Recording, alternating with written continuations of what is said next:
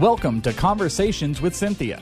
Over the next hour, you'll have the opportunity to listen to Cinthia Hiett, an internationally recognized therapist and life management expert in private practice, with offices in Phoenix and Scottsdale. As a captivating communicator, Cinthia engages, energizes, and inspires her audiences to become all God created them to be. For more information on Cinthia's diverse background, log on to cinthiahiett.com. That's C I N T H I A H I E T T.com. Let the next 60 minutes inspire, motivate, and encourage you to become your own best version. Now, here's Cinthia. Well, welcome to Conversations with Cinthia. And as always, I'm so thankful that you are joining me today. And I'm very excited for the show. We are going to do a show on families. And you will be so excited to know that we have one of the most amazing novelists, internationally known Karen Kingsbury. And she has got these great books on family and just legacy. And the way that she presents it is always so inspiring and, and very, very motivating. And so she has released a new book, and it is called The Love Story. If you don't know anything about Karen, which I would be surprised, she is really America's favorite and inspirational storyteller, and she has more than 25 million copies of her award winning books, all in print. She has dozens of titles that have topped the bestseller lists. And right now, this book is under development, as well as some of her other, as TV movies and some major motion pictures. So you may have seen some of them. And, and this new one is going to be the subject of a new TV series called The Baxter Family, and it's debuting this year with Roma Downey and Mark Burnett at MGM Studios. So she's also, this is not surprising, an adjunct professor of writing at Liberty University, and she lives in Tennessee with her husband, Don. Their five sons, three of whom are adopted from Haiti, which is near and dear to my heart because all of you listeners know I'm adopted. And so that's always exciting for me. So she has a daughter, Kelsey, who is an actress, lives nearby, and is married to a Christian recording star. Kyle Kupecky, and the couple is now welcoming their first child. So, Karen, you now have a grandson. I do, and it is the most amazing thing. I mean, that little guy just has my heart for sure. That is really fascinating. So, you know, we only have a half hour with you, and we're so glad that, that you were able to do that. So, kind of give us an idea of this book, because you said when we were off air that this is really one of your favorites, that it's the best. You know, I feel like authors only get one chance to write a book called Love Story. And so for me, I knew it had to be my best book, and I feel like it is. This is just, I'm in love with Love Story um, what happened was over the last 10 years, as I was writing about the Baxter family, um, people would say to me, why don't you write a prequel? Why don't you tell us about the beginning, John and Elizabeth's love story, so we can walk with them and see what they went through, the broken, beautiful story that they lived out, and we can be a part of it. And every time they would call it love story, they would say, tell us about their love story. So obviously there was no other title for it when I finally said, all right, I'm going to write it and um, I mean, just years of readers wanting this book. And the nice thing is, because it's a prequel, we will be able to use this. I mean, people who've never read about the Baxters can start here. That's that's amazing. You know, I love like series. It's so fun when you get engrossed in a story and then you get to hear, you know, you get all these different series afterwards. So prequels are amazing. And and I think that would be is that difficult to write when you do the prequel if you've already done a whole series? Well, you know, it, it was it was really easy for me because I kind of always had their their story in my heart, but to be able to walk it out, like I mean, my husband would kind of pass by while I was working on this novel, and I would just have tears streaming down my face. It is such a tearjerker, but it also is a book that gives you great hope. It kind of reminds me of The Notebook in that way. Yes. And people have said it's this generation's Notebook in the way that it shows this love that in this case it was you know they were college students in the 1970s and what they lived through and how they survived it um, the faith that grew out of that situation actually became the foundation for a love that continues on with their adult kids and their grandkids today. I'm so you know thankful and inspired that you really let God do this through you because it is a painstaking process writing books and and well, it is. It's so true. Well, and we really need, you know, to counteract some of what the world is doing, which gives bad endings. that you know you're giving oh. such hope to people through heartache. I mean, this is not like you know sugar coated families. It's it's really true. And when I started writing, I thought, you know, if you go into a church and you say to people, okay, stand up if you've ever been associated with addiction, if you've ever experienced a loss, if you've ever, you know, you know somebody who's in prison. These heartbreaking things are all real, and literally, you would have everybody standing.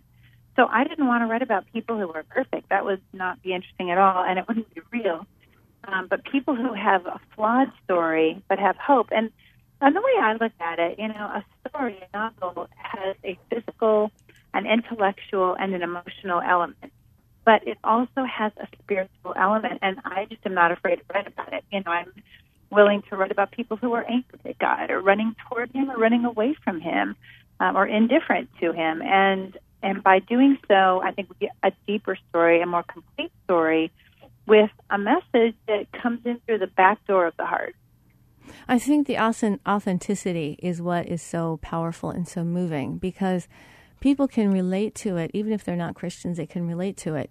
But at the same time, they can really be inspired. It's like you're giving people some heroes that are real life heroes that actually are good. And, and it's not about you know this this lifestyle that is just tearing you apart for no good reason. And you know whether or not you make it or not you're actually giving people some kind of a template to say you know I can be real and authentic and God handles that. God loves his people and God is not abandoning his people. And God That's walks so you through it which is what it uh-huh. happens in these stories. It's so true. And it's and just to your point the favorite probably character you know in the story besides John and Elizabeth, and because we know that they have a broken story, uh, is Ashley. And Ashley Baxter is the daughter that everyone would have considered sort of the black sheep of the family, the one who had made the worst decisions. And yet she has the greatest story of redemption, and people love her the most I because they, they it's authentic. Exactly. So tell me, you know, you said earlier that your husband would walk by your office and he you'd just be in tears, tears streaming down your face. So tell me some of what was so moving just for you as you were writing this. Well, you know, there's several love stories that are playing out in this book. It's John and Elizabeth, but there's also a contemporary storyline with um, a, a, character named Cody Coleman, who is a longtime character that readers love. But again, if you're just meeting him for the first time, you would understand that he's had two broken engagements with the girl he loves. He hasn't been able to figure it out. He's a, a vet. He has PTSD and it just gets in the way of him being able to love. So there's just very deep emotion. Um, these two were meant to be together, but they're so apart as this book starts.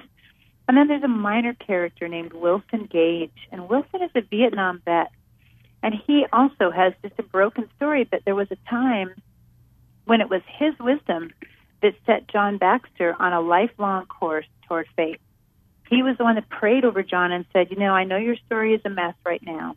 But I'm going to pray that one day your marriage will be so beautiful that all the world will be touched by it. You know, that's what ends up happening. So it's really, and there's some full circle stories. Like we get to see the full circle with a lot of these characters where, you know, it isn't just the love story of, of a man and a woman, husband and wife. It's a love story of how God pursues us. And that I think is the overriding theme that, you know, you get through the whole book that will come in through the back door of the heart. I think it's amazing to present to people legacy, and that legacy is not always, you know, it has to walk itself out, and sometimes it takes generations to do that. It does. I totally agree. Um, and so, you know, that's something that we are are just, you know, as a family. and my family helps a lot with the books. They help with every aspect, whether mm. it's finding books for an event or, um, you know, going on tour or, or whatever it might be. Even listening to me kind of play out a storyline, they help, and they also see that you know my stories have that redemption that all of our stories. Well, I think that is want. because that that's the that's the God we serve. He is the God of redemption, and it's amazing exactly. what he can. It's amazing what he can redeem. What he can redeem. Right, and there's nobody too broken that he can't redeem, and that's I think you know we get to see that there are definitely some some characters along the way as this being, you know, this is the prequel, but as you get into the Redemption, which is the first book um, after this prequel, really, I mean, you start to see all kinds of mess, and there's just nothing beyond his reach. So, what what would you like people to know in terms of just what you think God is doing through your books. What is the message other than I mean redemption obviously, but what what do you feel like when you write these that God is really pouring out through you? Well, I think this is the thing. You know, I, we, obviously I love books and I love reading and I love writing and all that, but I think you know, if you look back, and we could also go back to Jesus as the first storyteller. Like, if he wanted to tell you something straight, he would just tell you. If he wanted to make a point, he might turn over a table. But when he wanted to touch your heart, he would tell a story. Mm. And that is something that I get the privilege to do now. And I guess I would just say that, you know, allow yourself the journey of a story like love story. And then at the end of the day, when you close the cover and you're crying, because you will be, you know, absolutely. and everybody will have a different answer as to what it was that um, you know inspired them and what in what way it touched them. Some some people will uh, you know feel like they've got to pick up the phone and make amends in a broken relationship. Some people will say, you know what, I want to have a better relationship with the Lord. This is you know is telling me that. Um, and so you know it just depends on the person, but I think it's it's take that take that challenge to just like you know read and see what in the world is going to change in your life because of a fiction, you know, a novel. Yeah, I think that's so powerful. I, I'm a psychotherapist for a living, and so I'm constantly telling my patients this: God loves your story, and everybody has a story, and we are not to hate our story.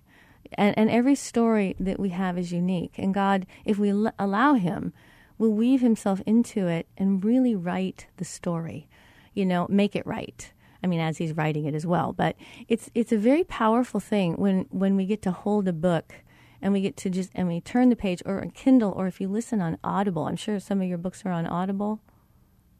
Oh yes, yes, definitely. yes. I thought so. I thought I saw that. And so it's just you get immersed in this life of someone else that you get to kind of live through and learn from. So we're coming up almost on the break. We have about 40 seconds. So do you have any parting words before I break us for the commercials? You know, I would say that as powerful as a novel is, what I wanted to remind people of is that, yeah, like you said, you have one chance to write the story of your life. You have one chance. Yes. And your book is going to be marked, your story will be marked with characters that sometimes are difficult to love and even things about yourself that are difficult to accept. But it doesn't matter if you can just understand that with you know with the, with Jesus as the hero of your story, you're going to have a bestseller, and it's a guaranteed happy ending. At the I end of the day, we know where this is going. I love that. Well, this is Cinthia Hiett with Conversations with Cinthia. Join me in the next segment. We have one more segment with Karen Kingsbury, and it's very exciting. Make sure you visit the website at cinthiahiett.com and all of the different social media that we have for you.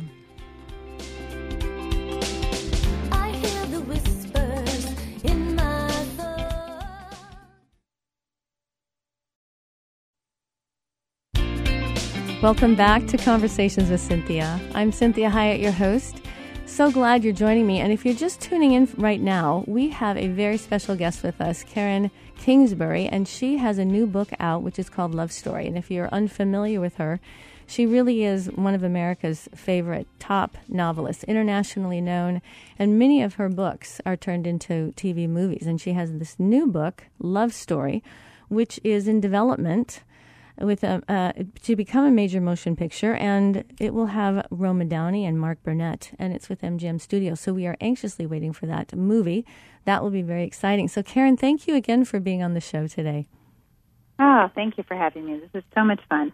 Well, you know, we were talking off air about, I just said, you know, we only have nine minutes left with you. So, where you would like to start. And you talked about two things that I think would be really, really inspiring. And that is certainly your love for bookstores because I love bookstores and I'm so sad to see them getting less and less. And and also some of your family how how they inspire you.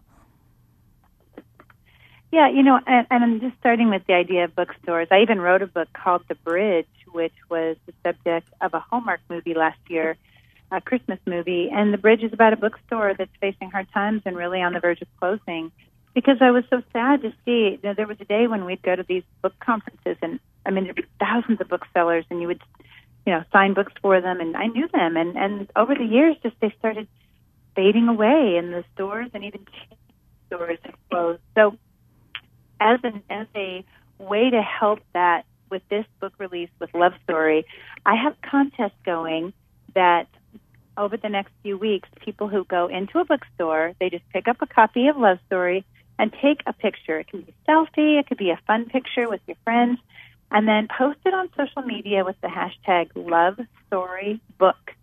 And I am going to choose one person for an all expenses paid trip to come out and spend a day with me in Nashville. And and in this way, just to get the foot traffic in through the you know front doors of those Yes. stores, it's just me trying to do my part. Oh, that is so fun. What a great idea. Well, I want to really then encourage, I'm going to do it too. That is really fun. There you go. That would be so fun. Wouldn't it be fun? We can Yes. hang out and have coffee and talk and that would be really fun. I'm going to pray. That isn't a silly thing to pray? I'm going to pray God does that. He makes me the winner. well, you should. Well, he says you. can take everything to him. Thank you. Yes, exactly. So tell us a little bit about how your family, I mean, you really have an amazing family and you have three adopted kids, which is, you know, I'm adopted. And so I love it when I hear adoption stories and they're from Haiti. Well, they are. It you know it started in our our love story, which is what I'll be talking about when I go on tour this month through the month of June. I'll be in many cities, and I get to share stories that are funny and some that make us cry, and it's just a girls' night out, a fun time together.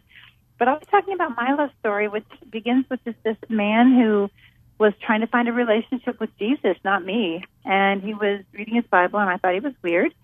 Um, and it just took a little bit of time for me to realize that wow you know a guy who loves god this much is going to love me better than anyone else ever could. And so we now are going on 29 almost 30 years married. Wow. um, and we have six kids.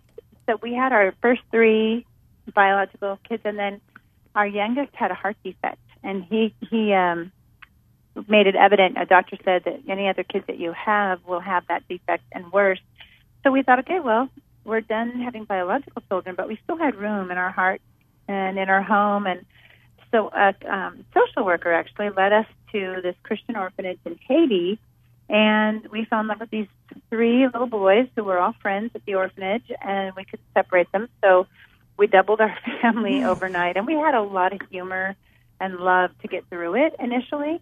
Um, and you know, now it's like I can't I can't remember a time when we weren't all together but uh, it really it has been such a fun adventure. That's amazing. I think it's very powerful how God puts families together. And we never always really understand how He puts people together, but He knows exactly when people are to be born and who they are to be with. It really is amazing. And when you know, as I was signing the contract with Roma Downey and twenty, you know, twenty-two books about the Baxter family, I thought, you know, someone might look at this contract and see all these dates and all these books, like two plus a year books, and they might think, wow, you never knew your family. Like, you must have been a workaholic. and God was so great. I look back on those years, some of the most beautiful years of my life raising this family, because now our youngest is 19, and, uh, you know, four of the boys are at Liberty University, so we're empty nesters, really. Wow. But I look back, and I don't even remember writing books. So there was so much about the love in our own family that made its way into the books, and I was able to just write them very quickly because they were on my heart that deeply. And really, it was it was about the family. In fact, Tyler, our oldest son, one time said to me, "Mom, when I'm older, I think I'm going to make movies and write songs. But you know, I think I'm going to write books in my spare time, like you do." Oh, that's amazing. Isn't that amazing how My God does that? Compliment. See, you know, I'm always telling my clients that, you know, when you're doing what God has called you to to do, it is a light burden. You know, He says, "My burden is light, my yoke is easy." I always know mm. when I'm going outside of God's will because all of a sudden everything gets really heavy. You know, I've been a th- I've mm. been a therapist for 27 years, and it's like breathing. You know, it doesn't mean it isn't a weight that I feel it, but it, Absolutely. it's you know and so it's the same for you with books it's like breathing you know it fit right into your life and it was a burden you could carry and it didn't burden others. It didn't steal from other people. Ah. that's such a gift. Ed, that is so true. it's amazing how god you know when we're, and, and we have to be willing to do what he's called us to do because i wasn't really ever i never thought i would be a therapist. It's a strange story how i got there. And and i would have never found it but god made sure that he got me into that space. And so you know you accept the calling that god had on your life and he was gives you so much grace to do it and so it, it's also mm-hmm. life-giving to me my work is life-giving to me so it's it's a double it's you know so, Yeah, so you're, and you're absolutely right. And my dad used to say that. You know, he'd say, Karen, you know, you're you're such a beautiful writer, and one day everyone is going to know your work. You just do that like breathing. Yes. So you know, I, I really resonate with that. That's it's it's fascinating how that works. So, this, so this story now we're we have oh my goodness, my producer is telling me we only have two minutes. So, I'm going to ask you one question, and then I want you to just kind of give us some parting words. So, do you have a new book that's on your heart already? I do. Okay. It'll be coming out in the fall. So I've actually written it, and it's called In This Moment. Um, so we'll have to talk again about I, that. That would be great. That we will have. Okay. Then we'll get you on the show for an entire hour, and then we'll get to actually spend some real time. That so, would be wonderful. So why don't, why don't you, you tell? Want to find out? Go ahead. Go ahead. No, go. I was just if they want to find out more about the yes. book, um, they can certainly go to KarenKingsbury.com, and that's K I N G S B U R Y dot com, and uh, they can find out where to order it, which is just everywhere the books are sold. Um, but also find out more about our family and about you know why the Baxters are such a special group of people, even though they are fiction. yeah, exactly. So tell us again about the contest. What we're supposed to write when we take the picture. Okay, great. Yeah, so you know, go to a bookstore. It can be any bookstore, even you know, even Target or Walmart. They're carrying it, and we want them to keep carrying books too. But because um, it's you know, you have to go in person. You pick it up, you hold that book, and you take a picture. Make it fun. You know, bring a group of people, and then post it on either Twitter, Instagram, or Facebook with the hashtag Love Story Book. And I'm going to choose one person for uh, you know, it'll be a trip for two, all expenses paid to come and spend a day with me in Nashville. I love it. Well, thank you, Karen, so much for taking some time and telling us about your story. We really appreciate having you on the air. And have a blessed have a blessed day. So, thank you for joining us today. If you want to listen to the show, this first half hour, make sure you go to the website at cinthiahiett.com. Join me in the next half of the hour when we talk more in depth about families. Make sure you can listen to all the shows on SoundCloud, iTunes, and Stitcher.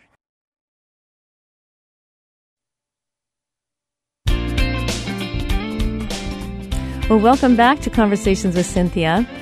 And it's so exciting that we had Karen Kingsbury, uh, international bestseller. She has her new book out called Love Story, which is going to be a movie with Robin Downey and Mark Burnett uh, through MGM Studios. So if you didn't get to hear that last half hour or the first half hour of the show, make sure you go to the website at cynthiahiett.com. We always have the most current shows on the website.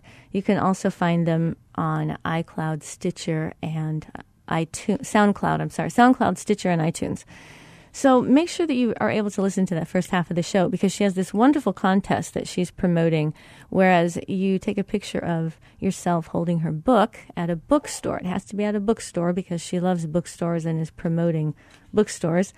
And then what you simply do is take a picture of it and hashtag it as Love Story Book. And she is picking one person to fly out to Nashville to spend a day with her, all expenses paid. So that would be so exciting, and I am going to do that. I'm going to put myself in that contest. So we're going to do this next half hour all about families in honor of her book because her books are all about families. They are very inspirational, motivational, and very, very authentic. So they're not sugar coated, which means that we can all relate to our stories and how God is writing our story and actually making our story right. So I want to talk to you about today. This is very, some of this is, is kind of heavy. And what this is, is this is the top 10 parenting concerns right now that we have in America bullying and internet safety, childhood obesity, drug abuse, smoking, child abuse and neglect, alcohol abuse, stress, not enough opportunity for physical activity. And the top 10 worry for children today, that we have for kids today, is stress. This ranks as one of the top 10 child health problems. And this is an, entirely preventable. And so, what this has to do with is how we as parents handle stress. How do we handle stress? Because we're role modeling for them how to handle stress.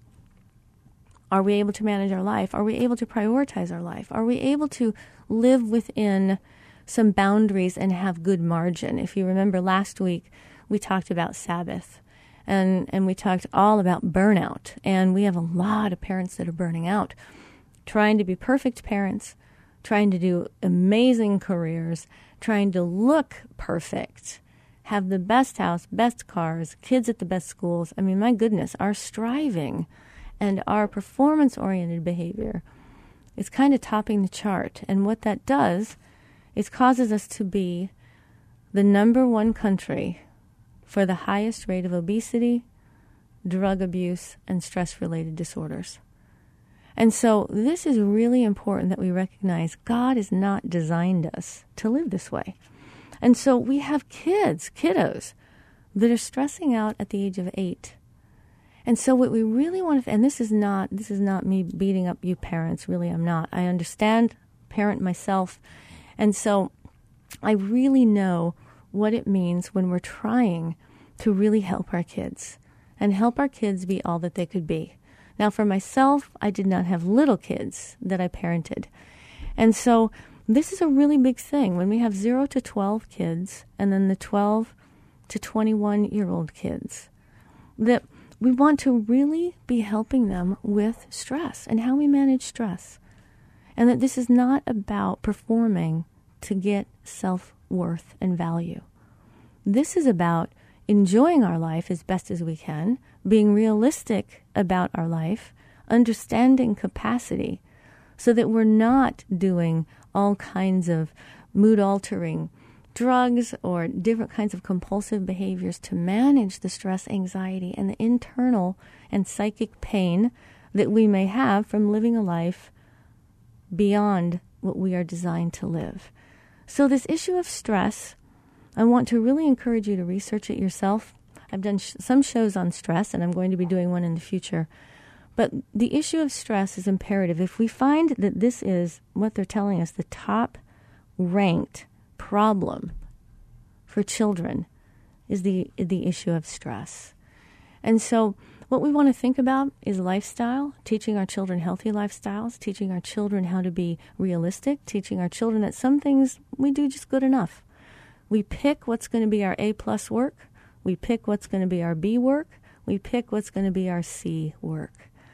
And so that does not mean that we are teaching children that they can be lackadaisical or that they can be flippant, that they can be irresponsible. It means that we have limited capacity. And we need to learn to use our energy well. We need to learn to know when to walk away from something. We need to know when maybe this idea is not going to work. And we need to recognize what's the most important thing? What's going to get me to the life that God has created and called me to have? So, this is Cinthia Hiett with Conversations with Cinthia.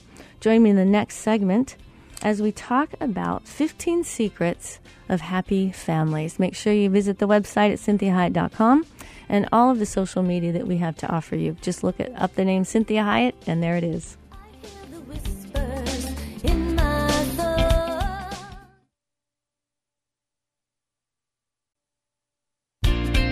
Well, welcome back to Conversations with Cinthia, and thank you for joining me here in this last segment. So, if you're just tuning in, you can always find the show in its entirety on my website at cinthiahiett.com, and that is spelled C I N T H I A H I E T T dot com. You can also find me on social media if you just put my name in your browser. It'll all come up and very easy to find. So, we're talking about families and the issue of families. And I, and I want to tell you that one of the main things I do with any of my patients and their families is talk about the need for a family identity. Children, all the way to the age of 23, need to identify with something. And so all of us as adults identify with things. But what we really want to do is instead of having our children identify with all kinds of external things, which is the latest music uh, star, the latest, um, you know, actor or actress, or a game, or a club, or whatever, uh, whatever it may be, a team. What we want to do is make sure that they are identifying first with their family, that they get their identity from their family. When they get good identity from their family, they're going to be able to withstand what the world brings to them, how assaultive the world is against their worth and their value. It helps them to not get into that performance oriented behavior. It helps them to understand that regardless of their performance, they are valued, and they are loved. And, and what family identity does is gives the template for, for children, for adolescents to maneuver through the world. It helps them to go out into the world and realize, oh, in my case, my last name is Hiett. That's not what the Hietts do. What the Hietts do is this, and it gives them a road mark, gives them gives them a map. So what happens is, as you are in your daily life with your children, you will say things when it comes to behaviors. Let's say a child is uh, a teenager comes home and, and they've been drinking. You say, you know what? That's not what we do. That's not what our family does. That's not what the Smiths do. That's not what the Jones do. That's not what the Bakers do. This is what we do. And we do that. And then you give them some ideas about why that's a value to your family. And in a non judgmental way, in a non assuming way, like how could you not know this, right? What we're doing is we're saying, here's why we made this choice. Here's why this is a value to our family. Here's why we do this. And then we talk about the issue of rules and structure. And one of the things I'm constantly reiterating to clients is that God does not make rules to steal from us. God does not make rules to take away fun or to take away freedom. God gives us rules for safety. Every rule that God has established throughout His creation and in the Bible is for our safety only. It is not to judge us with, it's not to beat us up with, it's not to control us with. It's for our safety. It's similar to driving. Thank goodness the majority of drivers all follow the rules. I was driving on the freeway yesterday, six lane highway. People are going at a high rate of speed. Some are driving 80 miles an hour. No accidents. Very rarely are there accidents. That's why accidents many times are newsworthy. Is that the amount of cars that are driving on the road every day, we very rarely have an accident. And so when you think about this, it's because people are following the rules. Not because they're being stolen from, or being oppressed, or condemned, or judged, or controlled. It's because if I follow the rules and the driver next to me follows the rules, we'll get to our destination safely, securely. And so when you think about talking to your children about rules, I want you to give them that different concept that we don't make rules just arbitrarily or to control you. We make rules to make our family safe. The same way when I talk to couples and families about relationship rules, and, and if you look on the, the um, any of the podcasts, you'll find that show on relationship rules. That I work with premarital counseling and I talk about what are the rules of your relationship. And so some of the rules may be we don't use bad language toward each other or on each other. We don't call each other names. We don't lie to one another. We're polite to one another. All these rules make the relationship safe for vulnerability, for authenticity. Make the relationship safe for mistake making as people are learning and growing. So I want you to really consider what is our family identity? What do we want to be known as in our community? So, whatever your last name is Smith, Jones, Baker, Martinez, whatever that may be. What does that family stand for? What are we known for? Are we known for being out of control? Are we known for being judgmental? Are we known for being conceited? Are we known for being kind? Are we known for being polite? Are we known for having integrity? Being ethical people? being loving people, accommodating people. This is what I want you to be thinking about. What does our family stand for? So now now let's let's take a little bit of time and look at what are secrets to happy families. And so this is this is really helpful. I, I really liked this article that I found, and this was done by uh, a, a woman by Denise Mann. And this is part of WebMD, and I'm not always a fan of WebMD, but when it comes to general information, they're pretty good. And so, one of the things when we look at what are happy families, what we get are families that eat together. I can't tell you how powerful this is to eat together. This is this is the hallmark of, of what Jesus did with so many people. It bonds people together. It causes them to look at each other. It causes them to experience one another. It causes bonding and attachment because food is nourishing and food is at- intended to nourish us and to give us energy. And when we do it together, we get collective energy. And so eating together is an essential part of identity making because it's the times that we talk about what we've done and who we are. It's the times that we maybe have some corrective experiences.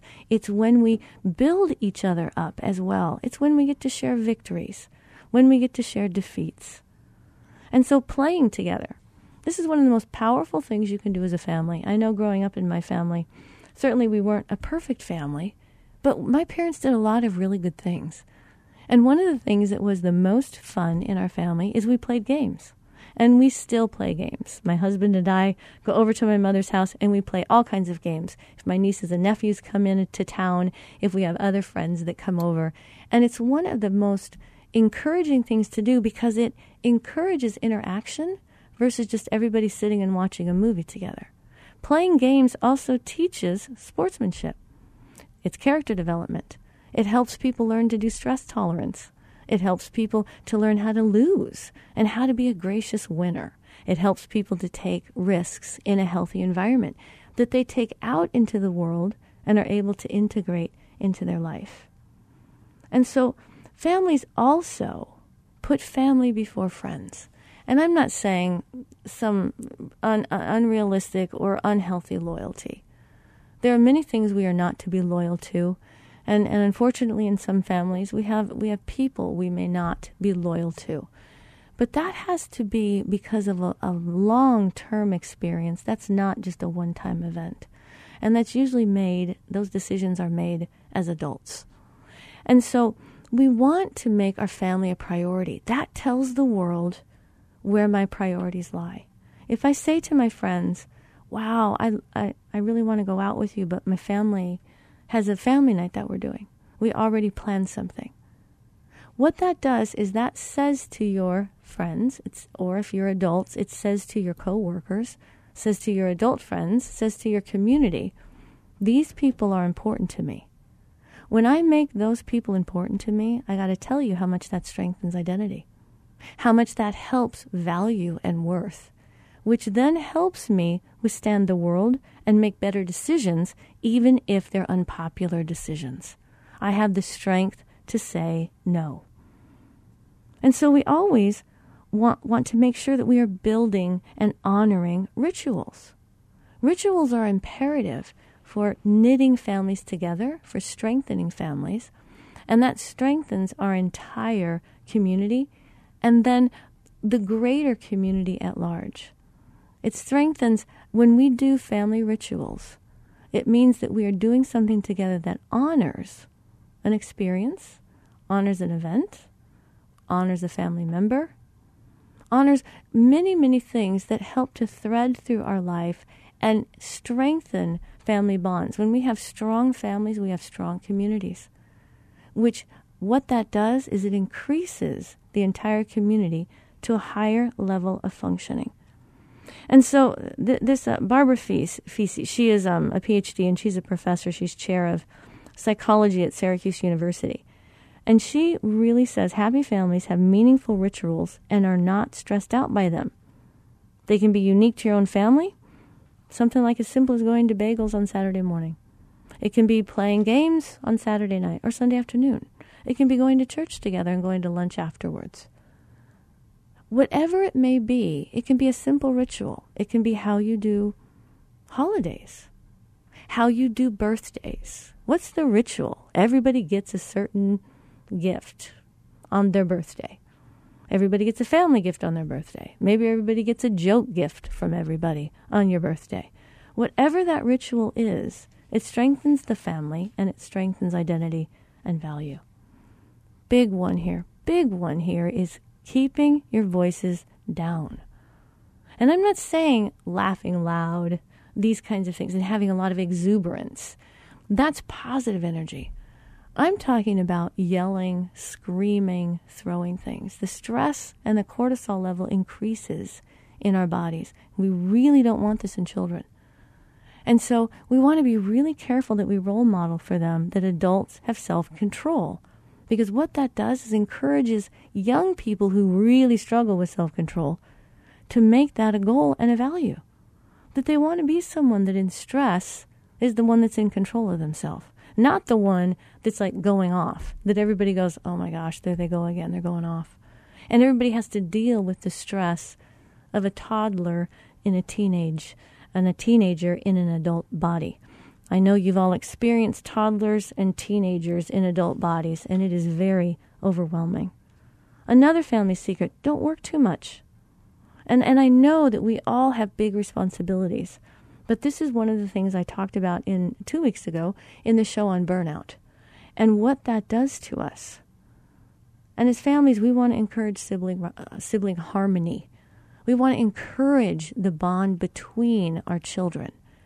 And we do that by the bond we have with our spouse.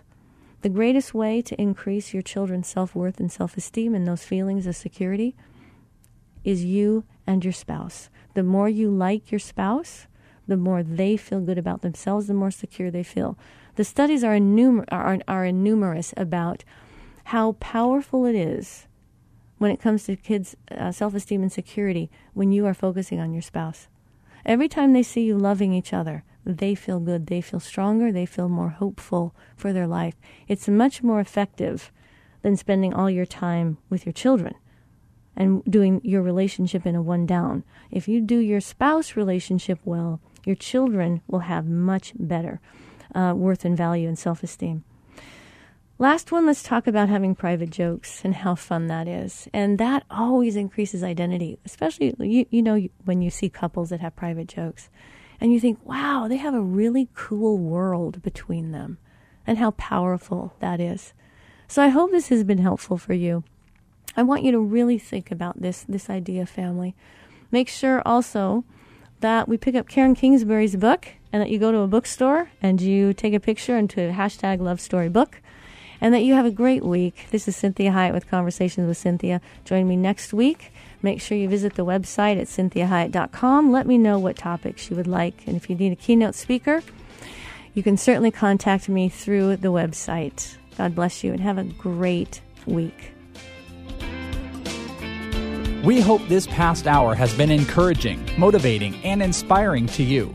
We'd like to remind listeners that this show isn't a replacement for professional counseling or therapy. The messages and teachings shared during this show are given as a way to teach listeners with ideas and insights about how to become your own best version. Cinthia is available as a keynote or guest speaker for corporate or spiritual events. To contact Cinthia, go to cinthiahiett.com. If you missed any part of this program, you can hear a replay at any time at faithtalk1360.com. Join us again next Sunday at 4 p.m. for Conversations with Cinthia on Faith Talk 1360 KPXQ.